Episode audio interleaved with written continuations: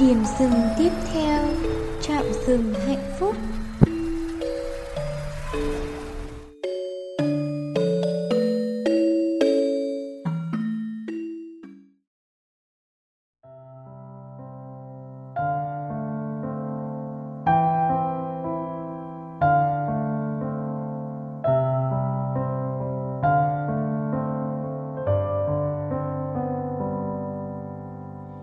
Chào mừng các bạn đến với Postcard Chạm dừng hạnh phúc Tạm dừng để hạnh phúc Postcard này dành cho bạn Người luôn tìm kiếm hạnh phúc nhưng mãi chưa tìm ra Người bị nhịp sống bận rộn cuốn đi mà lãng quên hạnh phúc Hay chỉ đơn giản là người muốn tìm một nơi trốn bình yên cho tâm hồn Chậm dừng hạnh phúc là nơi để chúng ta có thể tạm dừng lại và ngắm nhìn những vẻ đẹp bình dị quanh ta mà có thể ta đã bỏ lỡ.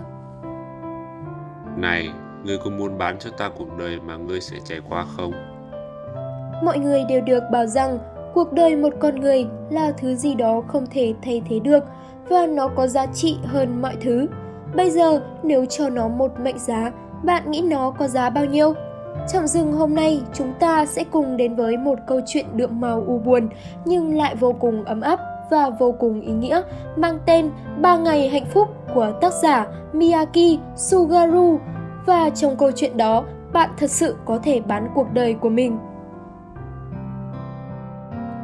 Câu chuyện xoay quanh Kusunoki, một anh chàng nghèo đến nỗi tiền thuê căn phòng trọ của anh ấy, thậm chí cả tiền mua thức ăn anh ấy cũng không có, phải bán tư trang cá nhân để kiếm sống qua ngày. Một ngày nọ, anh quyết định sẽ bán toàn bộ đống truyện tranh anh sưu tập từ bé cho một tiệm sách – Người chủ tiệm sách này sau khi nhận ra khó khăn mà nhân vật chính của chúng ta gặp phải thì đề nghị anh một cách để kiếm tiền nhanh. Cậu có muốn bán bớt chút tuổi thọ không? Ông ta nói rằng có một nơi mua sức khỏe, thời gian và tuổi thọ của người khác để đổi lấy tiền. Khi đến cửa hàng băng đĩa để bán, anh cũng được gợi ý về cửa hàng lạ lùng mua tuổi thọ này. Anh ta cho rằng đây là chuyện hoang đường. Chờ trêu thay, trong nhà anh không còn gì có thể bán được nữa. Bần cùng bất đắc dĩ, anh quyết định đi mò thử xem cửa hàng đó như thế nào theo chiếc bản đồ vẽ tay của ông chủ cửa tiệm sách. Và thực sự có tồn tại một cửa hàng như thế.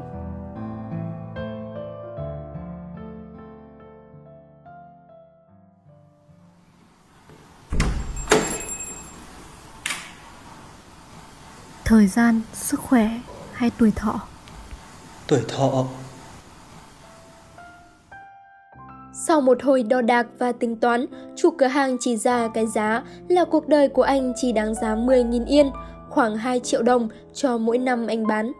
Đâu là thứ đánh giá giá trị tuổi thọ của một con người? Nhân viên của cơ sở mua bán mờ ám đó đưa ra các tiêu chí sau.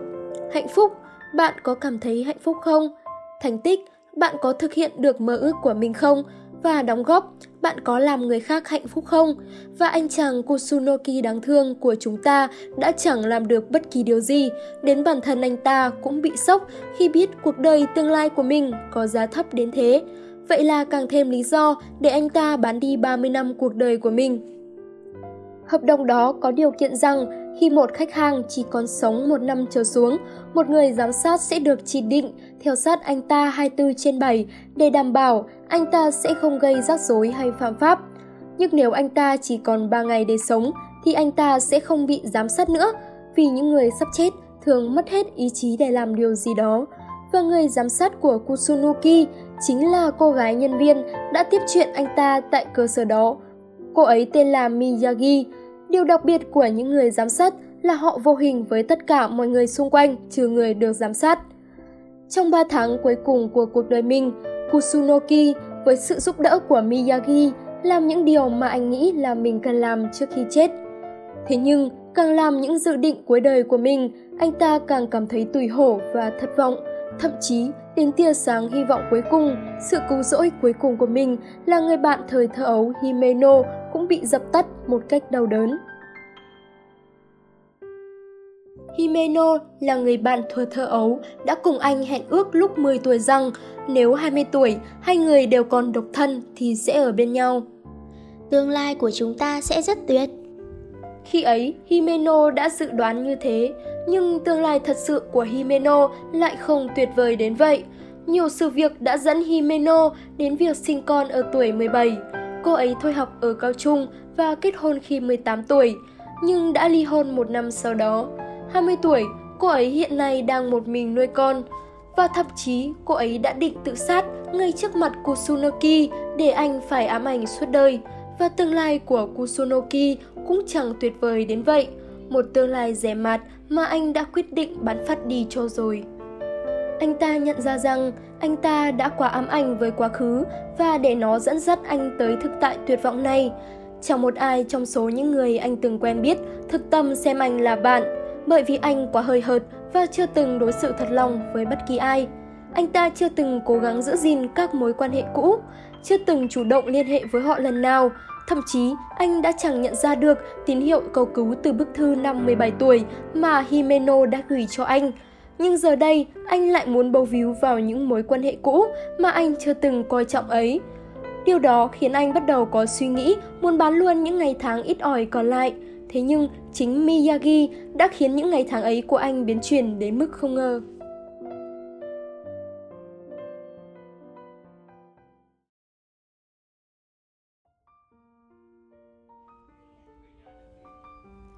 Miyagi chính là một trong những người đã bán đi thời gian của cô ấy.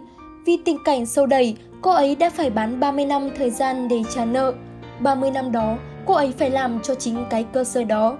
Cô ấy cũng chẳng còn gì, nhưng cô ấy vẫn sống vì cô ấy vẫn hy vọng rằng một điều tốt đẹp sẽ đến với cô, một điều kỳ diệu nào đó.